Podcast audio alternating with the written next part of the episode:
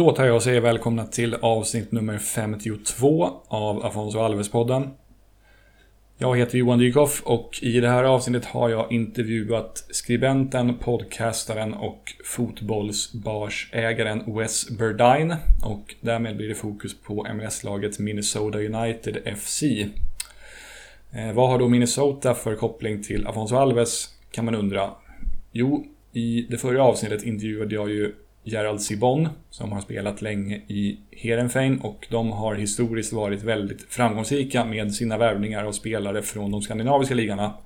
Såsom Afonso Alves, men även till exempel Lasse Nilsson, Marcus Albeck, Petter Hansson och Jon Dahl Tomasson. Och både inför och under den intervjun så började jag fundera på om det finns någon klubb som är liksom tvärtom. Alltså att de ofta har misslyckats med sina skandinaviska värvningar. Och ganska snabbt kommer jag då att tänka på Minnesota United som under sina tre säsonger i MLS har värvat förhållandevis mycket spelare från Skandinavien och som framförallt under sitt första år lyckades väldigt, väldigt dåligt med dem. Eh, mest legendarisk är kanske den norske mittbacken Vadim Demidov som var bäst betald i laget, lagkapten från dag ett och som under sina tre matcher i MLS fick se sitt lag släppa in 16 mål. Han blev utköpt från sitt kontrakt inför säsongen därpå och det blev inte mer än de tre matcherna i MLS för Demidov. Vidare kan man nämna spelare som John Alvbåge, FC Köpenhamn-lånet Bashkim Kadri och i någon mån även svenske mittfältaren Mohamed Said. Den sistnämnde kom dock inte från någon skandinavisk klubb och var bara i klubben i några månader innan han tradades till Colorado Rapids. Eh, det ska också sägas att Minnesota genom sin historia har värvat mycket spelare från Sydamerika och särskilt Brasilien. Så även där finns det någon slags koppling till Afonso Alves. Eh, jag kan också erkänna att det faktum att jag åker till Minneapolis om ganska precis en månad och då ska se två MLS-matcher med Minnesota United helt klart spelade in i mitt val av intervjuperson den här gången. Eh, I det här avsnittet blir det som sagt fokus på Minnesotas värvningar från Skandinavien, men även en hel del annat. Vi pratade lite grann om förväntningarna på årets MLS-säsong. Eh, den nya arenan Allianz Field.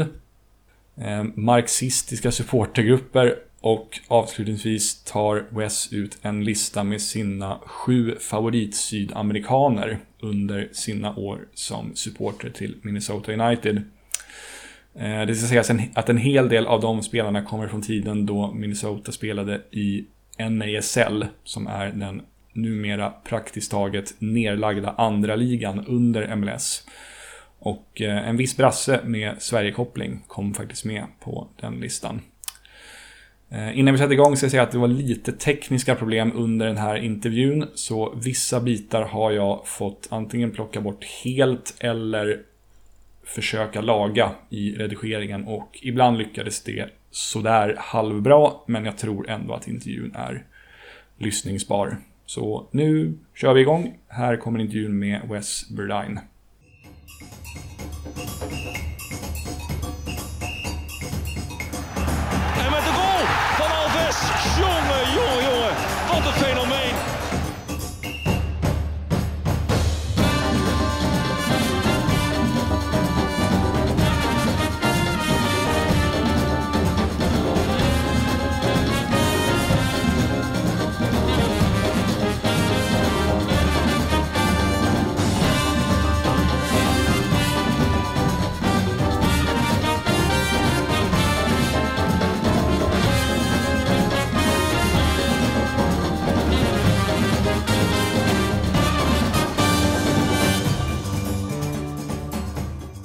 Let's start off with your full name. Yeah, my name is Wesley Burdine. No middle names or anything like that? Uh, I mean Wesley Holmes Burdine. I guess we can. Yeah, Ah, okay. uh, your age? I am 37. 37. Uh, your city of birth and your current city of residence? Yeah, I was born in Austin, Texas, and then now I live in St. Paul, Minnesota. How did you end up, when and how did you end up in St. Paul? I, I came to uh, the Twin Cities in Minnesota back in 2000 for for college and left for a bit and came back for graduate school and uh, and just kind of fell in love with, with the with the cities and, and, kind of this kind of medium sized uh, hip young town. Mm. Cool. Um, it's it, it's it's way smaller than or is it smaller than Austin? Um, I think it's probably actually the Twin Cities area is actually bigger because um, it's oh. you've got two cities and then you've got the the big metropolitan area and it's it's technically uh, probably bigger area. Okay, I see. Uh, let's see your favorite soccer player or players of all time. Oh, soccer favorite soccer players of all time. Oh my god, I, I should have I should have definitely prepared for something like that. Um, uh, I, I think I have a, a, an emotional attachment to to a player like Landon Donovan, who, mm-hmm. um, you know, I, I think about when I think about the the most um, joy I've ever had watching soccer. It's it's that Algeria last minute goal in, in the World Cup in uh, that would have been 2010, and just the amount of elation and kind of you know uh, the amount of like building up of, of, frustration and thinking oh it's over and then then having that release. Um, probably some something like him. Uh, I, I, think about in terms of my my favorite players uh, there's there's the emotional attachments there. And then sometimes there's just um, completely unreasonable love of a player because they embody something. And, and this this is a completely dumb answer, but Dimitar Berbatov, uh-huh. I'm obsessed with him uh, because he he's uh, he you know he played for Tottenham, which is uh, the, the, English team that I follow, and he um, he always looks like he's um, spent half the game smoking half a pack of cigarettes in the opposition's 18 yard box, and then suddenly he uh, puts you know puts the cigarette butt out on his cleat and then like scores two goals and and it's magic. So uh, players like like that, I, I have a, a, a fond appreciation for. I heard a story about Berbatov that uh, apparently in one game, I don't know if this is true, but apparently he uh, he he ran uh, a like a the, the, goalkeeper of his team ran a longer like a longer distance that game than Berbatov. He was not he was not a, a workhorse exactly, but I that story makes that's yeah. That's yeah. why I love him. also, a funny story about him. Do you know uh, he's actually born on the exact same day as Afonso Alves? So that's pretty suitable for this podcast. January thirtieth, nineteen eighty one. Um, is there any player who you don't like for any particular reason? Oh yeah, Giovanni dos Santos. Mm-hmm. I literally could not be a human being more than Giovanni dos Santos, and um, that that there's many reasons for that, but um, part of it is that he did play for Tottenham. If you could, you know, play is in quotation marks because he was yeah. terrible. Um, so I kind of resent having to having had to cheer for someone so bad, but also, um, you know, he plays uh, plays for Mexico, uh, our you know the American rivals, and mm-hmm. um, he's always been terrible and he always somehow gets these contracts and then he like one or two games every once in a while he'll be great and uh I forget which year it was. There was a Gold Cup game final against Mexico.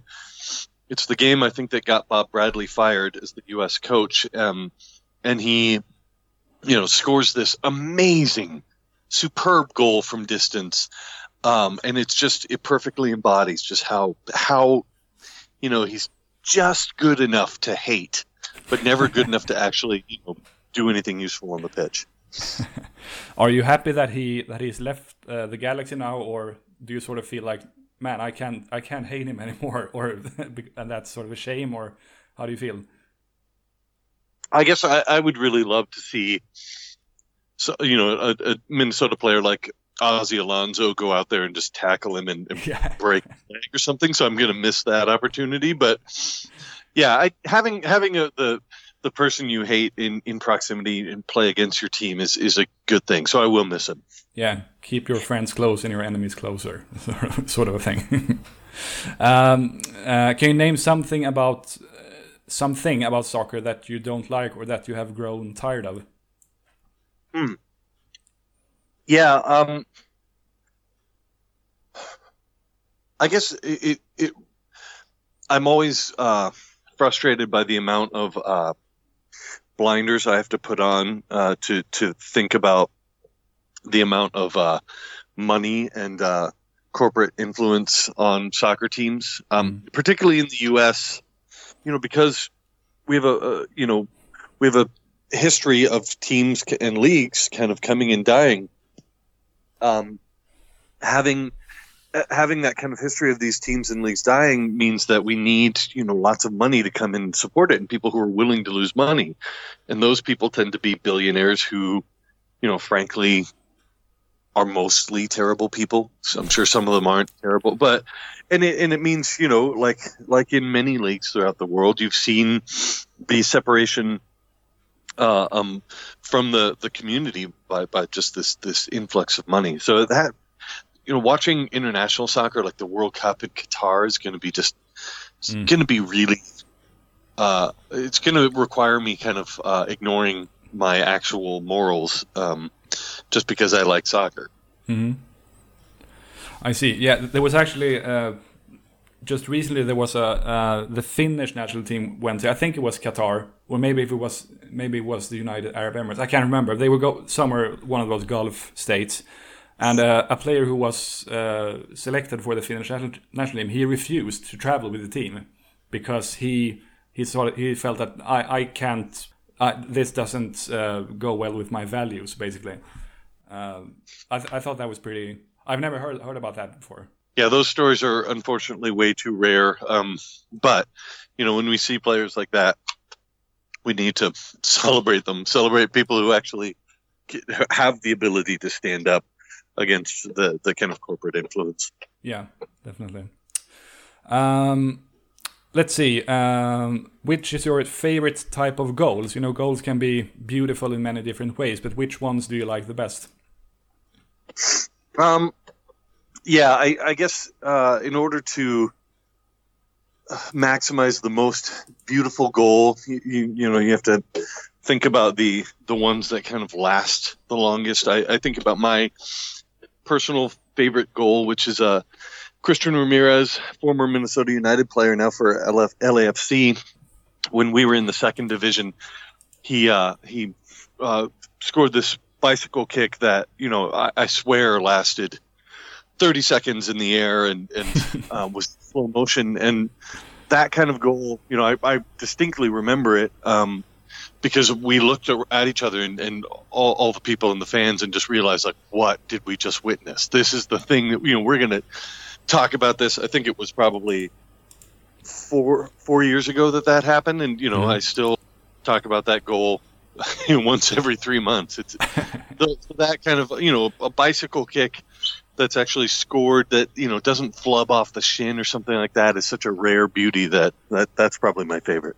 Cool yeah, I. I uh, which team did it, did they play again? Uh, now again. That was um, might have been against the San Antonio Scorpions. Okay, and was it? And it was in uh, in Minneapolis. Oh, Minneapolis. Obviously. Yeah, in yeah. Yep, it was. Uh, yeah, and that was probably um, twenty. I believe it would be twenty fourteen or twenty fifteen, something okay. like that. Uh, let's see. Uh, your favorite sport beside soccer? If I assume that soccer is your favorite sport. Yeah, there. I don't. I'm not a sports guy. the only thing I care about. If you would have to pick one, though, like if, um, you, would, if, if you would attend a, a, sports event that's not soccer, which yeah. one would you? Uh, I guess. Um, I guess pr- probably um, basketball, but I've only probably been to two basketball games in my life, so that tells you maybe how highly I value it. Yeah. uh, let's see, your favorite band or musician? Yeah, man. Again, hitting with the, the tough questions. I, mm-hmm. I'd say Nina Simone is probably the, the musician I come back to the most. Okay. Um, yeah. Uh, favorite city or country that you visited? Yeah. Um, I think Prague is my favorite city I've, I've mm-hmm. ever ever visited. It's um, you know, beautiful and cheap, uh, which are which are two. You know, there's lots of beauty throughout uh, Europe and the world, but um, finding a place where you can buy a beer for less than eight dollars in Europe is, is not. Yeah, I've been I've been to uh, I've been to Budapest once, and that's sort of sort of the same thing. I've never been to Prague, but I, I think Budapest is even cheaper. Uh, you, you feel like uh, like a billionaire walking around there because it's yeah. you have you have to make an effort to spend money, really. Right. Exactly. yeah. Uh, let's see. Name something that everyone seems to like or enjoy, except except you. Oh. Um. I guess capitalism. Mm-hmm. probably probably something. I know that there's lots of people who, who don't enjoy it too, but uh, you know, sometimes I feel like uh, I'm I'm the crazy person.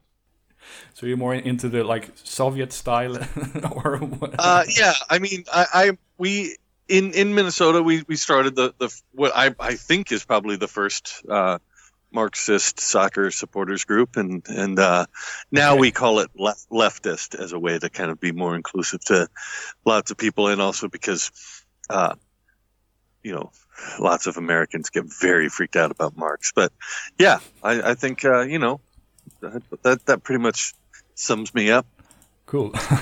Usually people uh, reply like Game of Thrones or something on, on that question. So this this was on a, on a completely another level. I will be honest. Game of Thrones did pop into my brain. So yeah. nice, uh, great. Now we know a little bit more about you as a person. So let's move on to uh, the next part of the interview. So to uh, sort of begin with, I'll have to ask you about uh, Afonso Alves, who this podcast is named after. Um, so does anything in particular come to mind when you hear when you hear that name?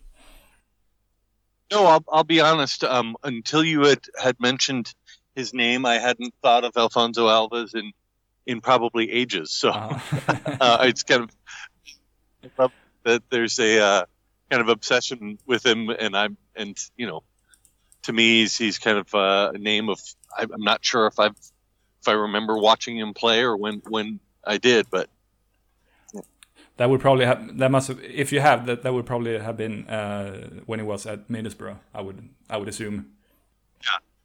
But he did he did um, he did start out his European career in Sweden, and he is uh, regarded as perhaps the best foreigner to ever play in the Swedish league. And he uh, he's one of only two players who, who have played in the Swedish league and the Brazilian national team and he was only one goal short of winning the European Golden Boot when he was in the Netherlands. So he he made a pretty a pretty big splash actually, and uh, uh, I thought that uh, like sort of putting the spotlight on him uh, in this uh, might make you and it might give you and other Minnesota fans some hope in regards to the signings from Scandinavia since he did so incredibly well.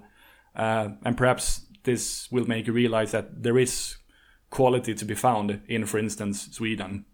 Yeah, the, the Scandinavian league reputation uh, amongst MLS and, and Minnesota did certainly take a hit from uh, Minnesota's uh, attempts to uh, slap together a, a team uh, of of players from there. But uh, you know, all of the players I think came in had there were players like um, John Alvbåge, who you know who even even if he uh, he didn't quite get a fair shake and things didn't quite go his way, uh, he, he, had such an amazing personality that um, you know his Instagram feed is one of the most fascinating things on, on the planet. And they, these players who brought in stuff and you know I, I, a lot of us certainly were were cheering for them to work out, and then you know obviously it, it didn't for for for Johan yeah. or for John.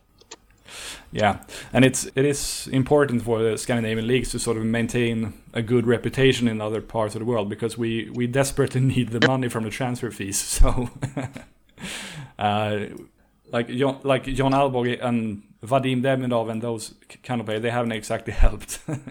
well, and you know, Vadim Demidov is is uh, a, a, kind of perfect example where he was. Um, certainly became the scapegoat for how terrible the team had. Uh, you know, Vadim Demidov became this kind of scapegoat for the team uh, for how bad it did at the beginning of his MLS career.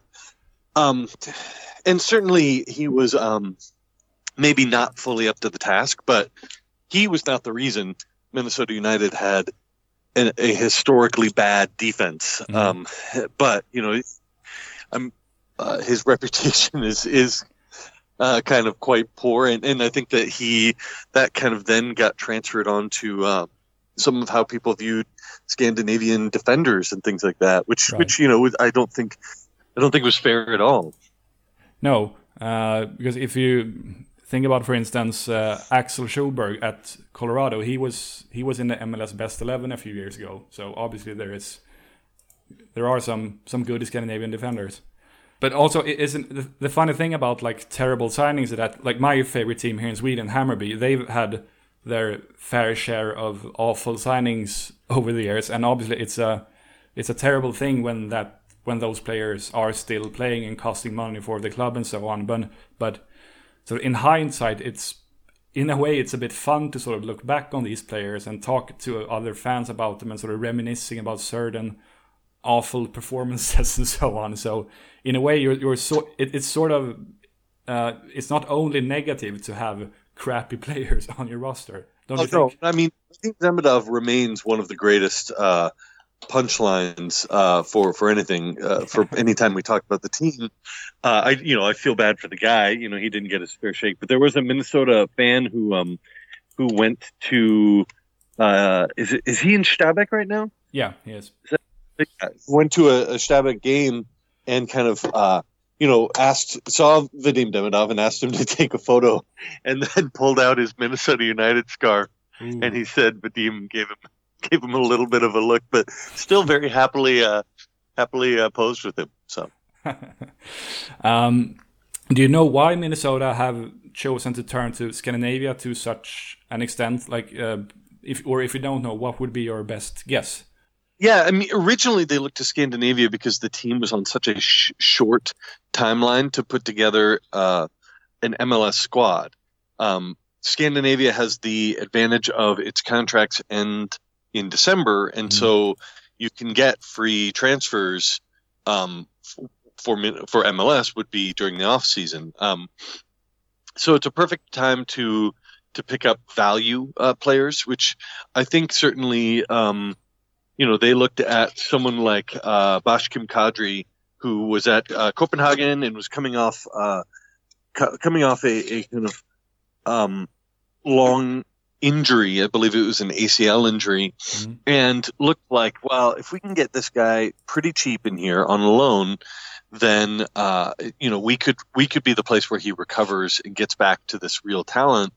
Um, and you know they took a lot of gambles like that uh, that I don't think uh, worked out. But um, or you know really only uh, Rasmus Schüller, the Finnish player, um, is the only one who remains from that initial uh, group of five or six uh, Scandinavian players who, who was brought in, mm-hmm. um, and and he's been uh, he's been adequate. I think you know hits a certain level of, of good and, and maybe has a, a ceiling, but um, yeah, and, and, so they, they initially went there for that reason, and then this offseason went back for um, a player like uh, Jan Gregus, um, who you know was was a bit more expensive. I think they spent two and a half million dollars uh, on a transfer fee, hmm. and you know we'll we'll see. He's played a couple games and has he definitely has not looked bad.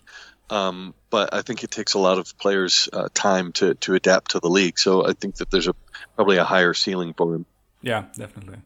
I thought that when when Schüller he was because he was loaned back to Finland uh, in in uh, 2017, right? uh, for like the second half yep. of the season. And I thought, well, that that's the last you'll ever see of him in Minnesota. But he's he's come back and he's now he's a regular starter.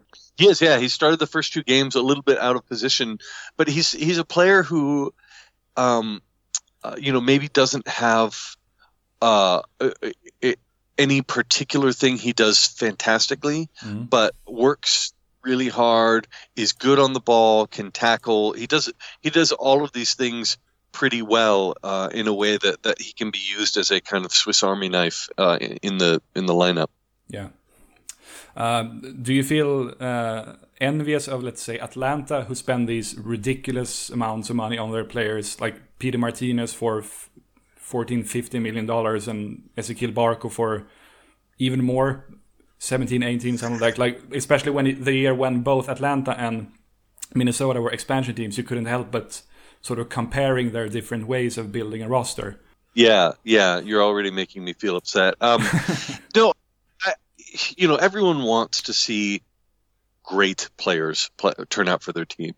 Um, Minnesota got their, their, great player in Darwin Quintero, um, uh, who's uh, Mexican and Colombian, um, uh, for for a pretty decent price. You know, they didn't have to spend a lot, but they they certainly chased a few big players like Diego Rossi, uh, Nicholas Benedetti. Mm-hmm. Um, who would have cost uh, you know a, a, lot of money.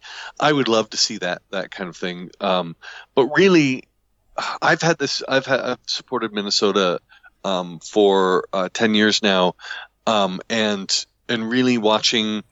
Uh, what I really want is is players who we can have a real connection with, and bringing a superstar in is is fantastic. A Darwin Quintero is amazing, but really, you know, there's the other side of that, which is a Miguel Ibarra, and Miguel is um, you know, not from Minnesota, but this is where he started his professional career. Mm-hmm. This is where got called up to the U.S. men's national team as a second division player, and uh, you know, as someone who has that that kind of um, connection with fans and a, a, real honesty about how he plays, uh, and you know, I uh, to be honest, I, I, would take I would take a, a, Miguel over a Darwin, even though you know Darwin has shown us things that that we'd never seen before in Minnesota. Yeah, I would suppose that you would put Christian Ramirez in that category as well with Miguel Ibarra. He's not from Minnesota, but he sort of got his breakthrough there.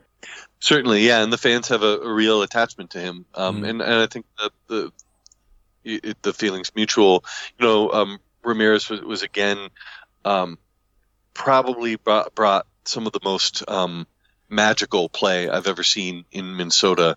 Um, th- there's maybe been only a couple other players who who did those types of things that I've ever seen in, in a Minnesota jersey, and that's um, you know Ibson and then Darwin Quintero. Um, mm. And yeah, there's a real attachment to to players like that. Um, when when Christian was traded to LAFC, um, you know, lots of people were extremely upset, and you know that that that's naturally going to happen because it is soccer is a is a is a business, but uh, it still doesn't uh, mean that it doesn't make you upset. No, of course.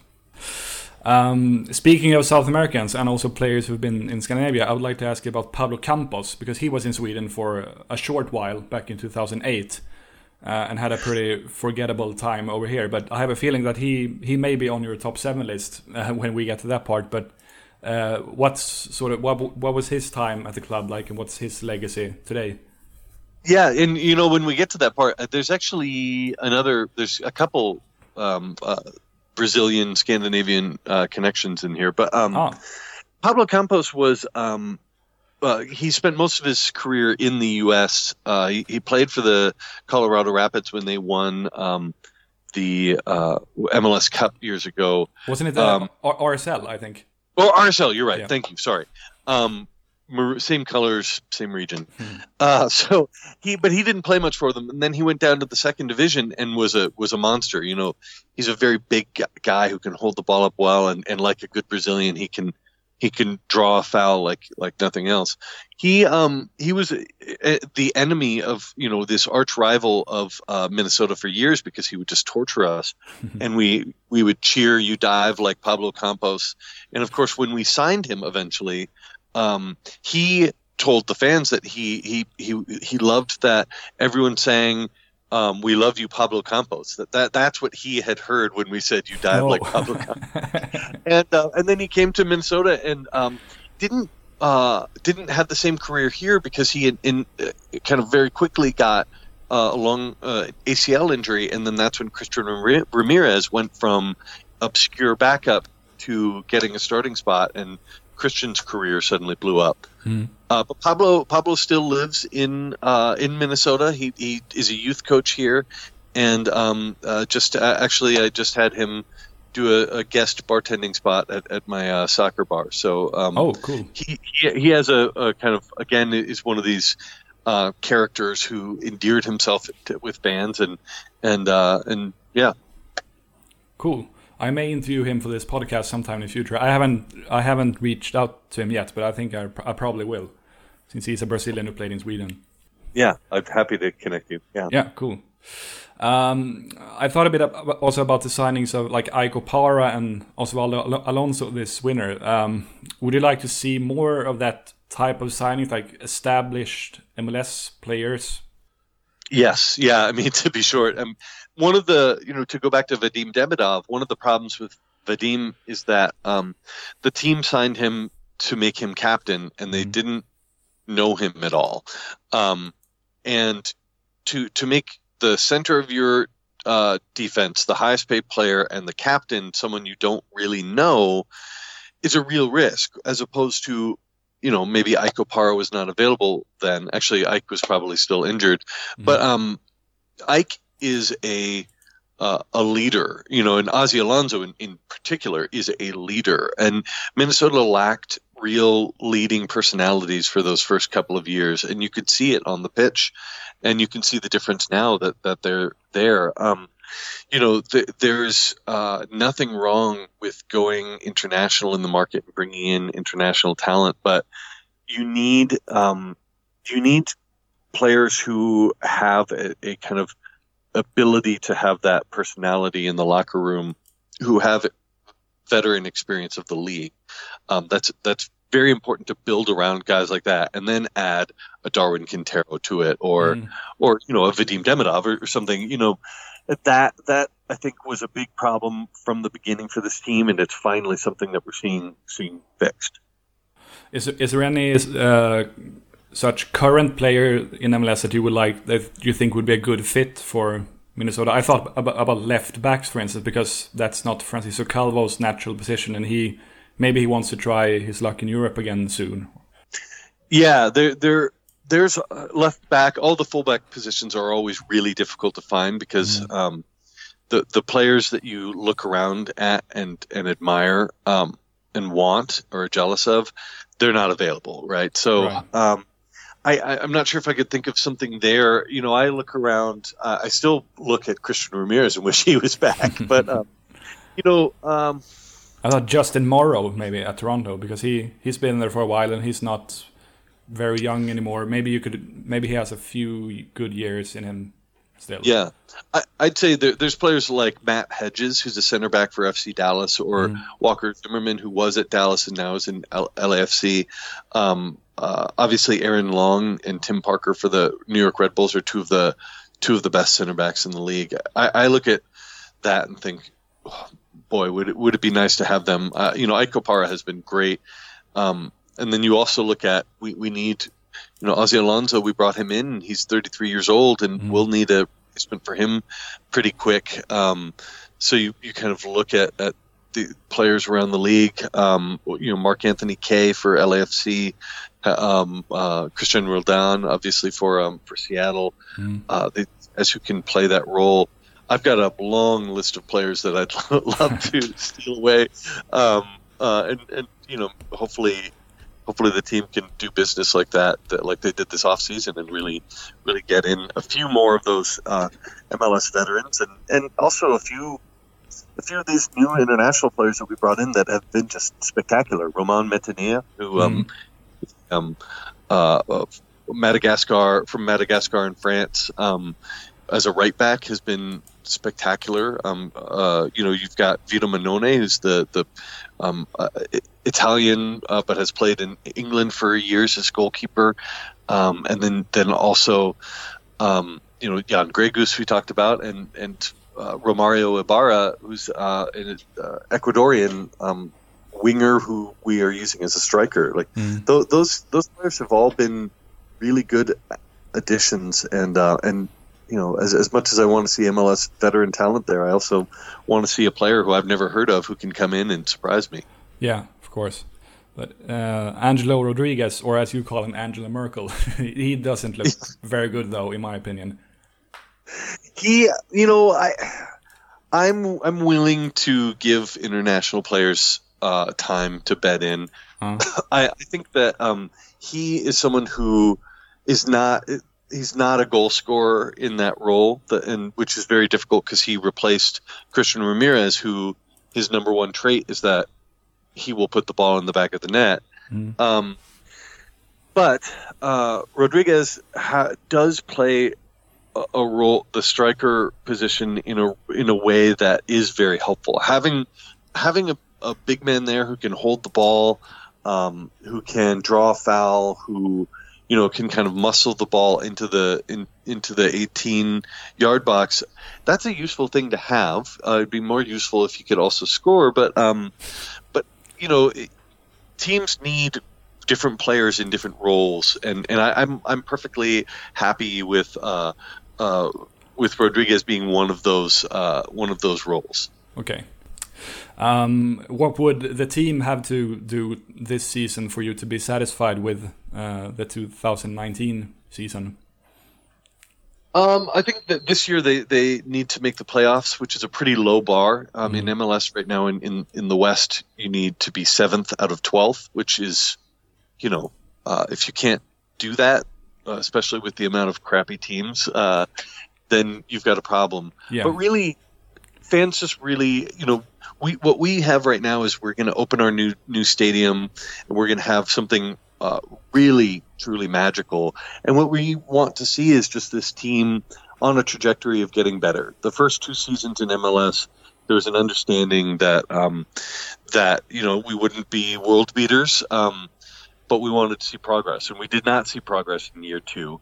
Um, year three is very early. We've only had two games against very bad teams, mm. but we still won two games on the road, and and I think that what we want to see is real improvement, uh, um, just and just uh, better players coming in, which certainly happened this year, and then also the ability to have more than just a plan A to to to be tactically um, change games and and and look like uh, look like we're a, a, a good team, you know, even when there's adversity.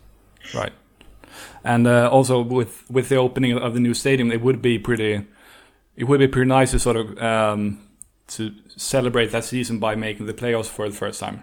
Oh, exactly. Yeah, and and even better if we did it in such a way that we could host a playoff game, which yeah. only um, only the top seed in in the playoff get to do.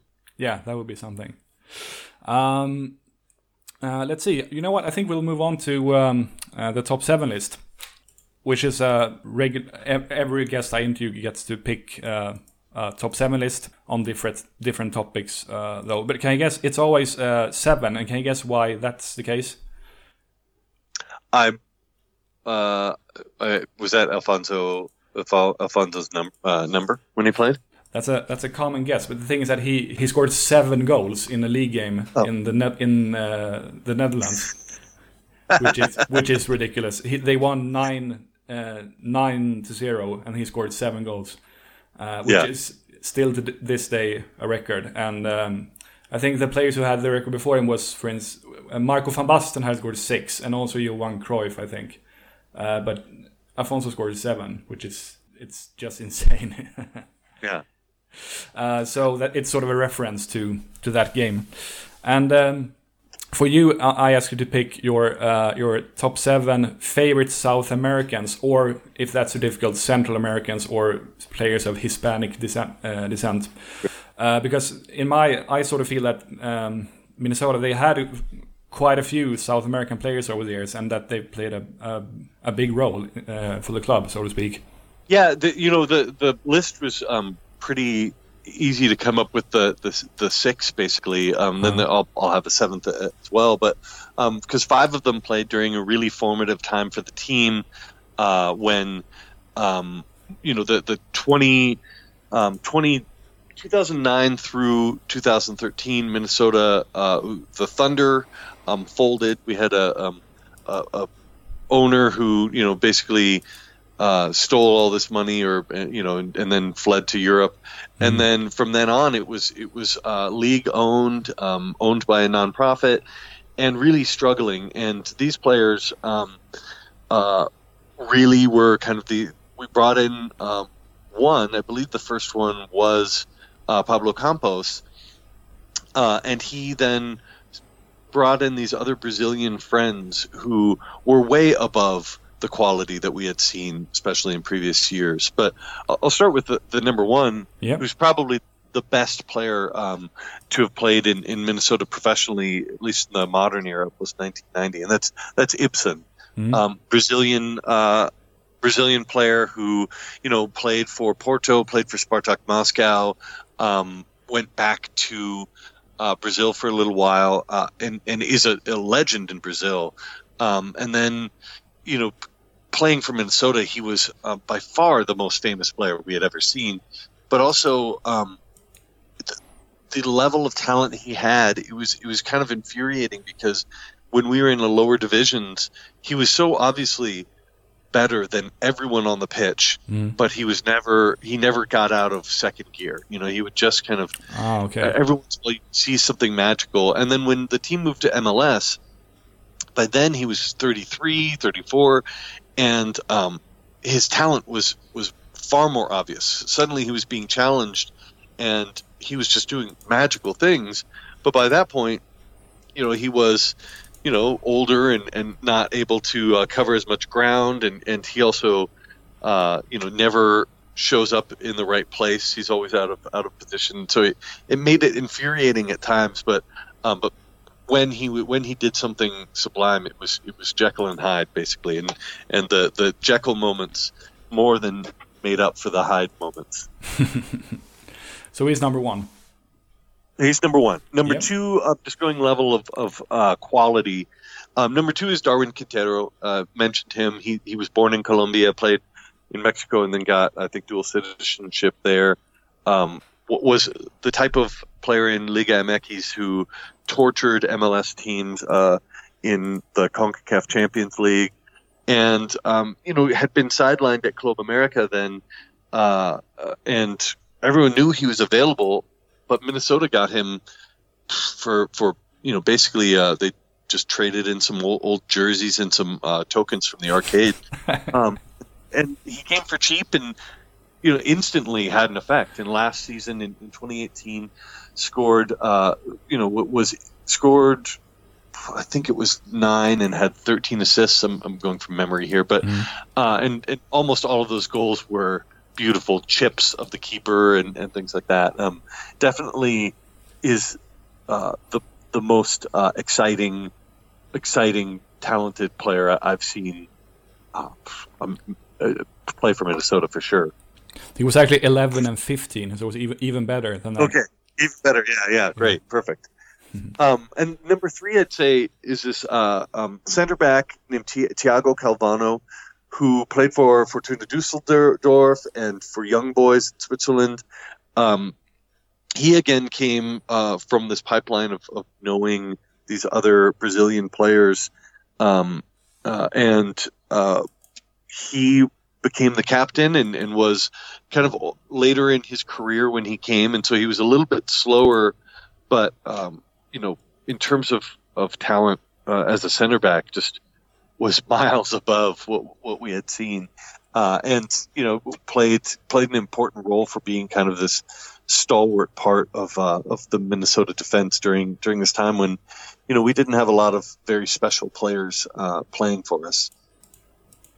Um, next, I'd say I'd say is uh, Pablo Campos, just in terms of uh, he, he, maybe was not as talented as some, as some of these other guys, but um, he definitely um, had this had something fun and special about him. Had a great personality, um, and also was was the beginning of this pipeline of Brazilian talent that that really sustained Minnesota from from uh, 2012 uh, through you know.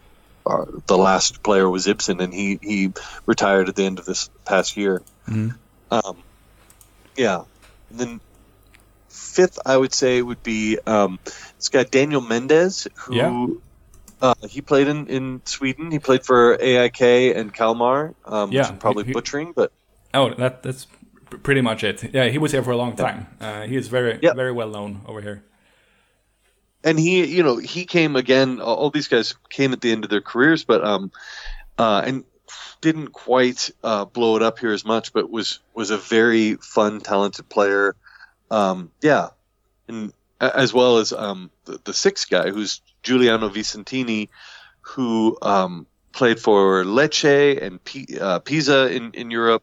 Um, about the same age, Brazilian guys, these guys, and he was a um, defensive midfielder, but more of less of a tackling type and more of a kind of uh, um, quarterback role where he, he would have these great long passes uh, that he was able to pick out. Um, definitely one of one of the best passers of the ball I had, I had ever seen to that point. He was just mm. miles above what the what the uh, uh, American Second Division was was capable of. and and lastly, I guess I would say is is uh, Romario Ibarra. If we're, we're oh. going to the South American talent, um, we still have not seen uh, a ton from him. Uh, he's still, you know, he was injured for half the se- part of the season when he came here last year. He's from Ecuador, um, just you know, plays with the Ecuadorian national team, uh, um, and he has a real talent and speed to him. And I think that we just need to see if he's going to fully bed in. Um, it looks like he's got a pretty high ceiling, but um, hasn't quite been able to you know, pull off the kind of bravery that Darwin Quintero has yet of, of taking on as many players and, and maybe scoring as many goals. But um, but certainly is is this player who I I think two years from now I would easily slot him into this seven list, and so I'll I'll put him here now as a uh, as a placeholder. Nice, and he'll uh, he'll probably play against the US next week in a friendly. Right? Indeed, yeah, yep, yep. Yeah. So it'll be fun to to cheer against him. Yeah. yeah, for once. Good, nice going. Uh, I, I think I I wouldn't have guessed Romario, but the other, the other ones I sort of had a feeling that you'd you'd probably include. Um, before we wrap things up, would you like to give a plug for 55.1 or anything else that you would like would like people over here to know about? Yeah, sure. I mean, I, I do the 55-1 podcast, um, which is about Minnesota United. Uh, I, I own a bar that's called the Black Heart of St. Paul that is a, a, uh, a soccer bar. And so, you know, uh, anyone anyone from Sweden coming over to Minnesota to, to catch uh, to catch Minnesota United, we are uh, basically a thousand yards from, from the stadium. And so uh, we'll, we'll serve you Grey Goose shots when Jan Grey Goose. I'll be there for sure. Certainly, great. Looking looking forward to serving.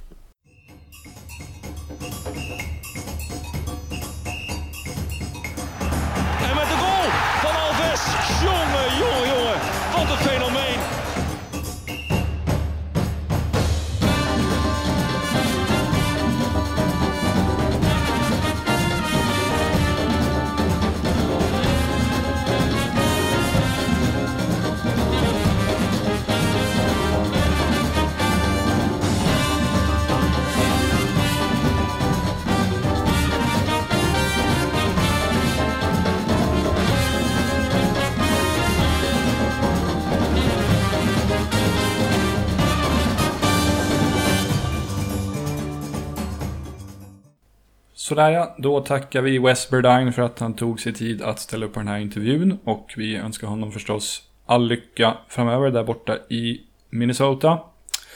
Eh, ifall man vill följa Wes och hans arbete så kan man följa honom på Twitter där han heter MNNiceFC.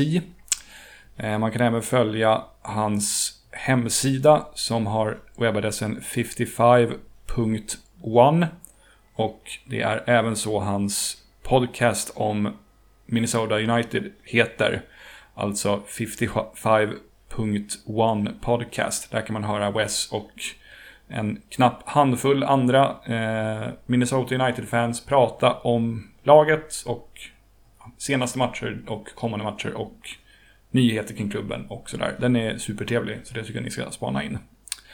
Eh, och ifall ni är i Twin Cities-området så kan ni som sagt uppsöka Black Heart of St. Paul som är OS fotbollsbar. Eh, det var nog allt jag hade att bjuda på för den här veckan. Flera fler avsnitt kommer framöver, så det är bara att hålla utkik antingen på Svenska fans eller i era poddappar så dyker det upp nya avsnitt snart. Ha det så bra så länge. Tja tja!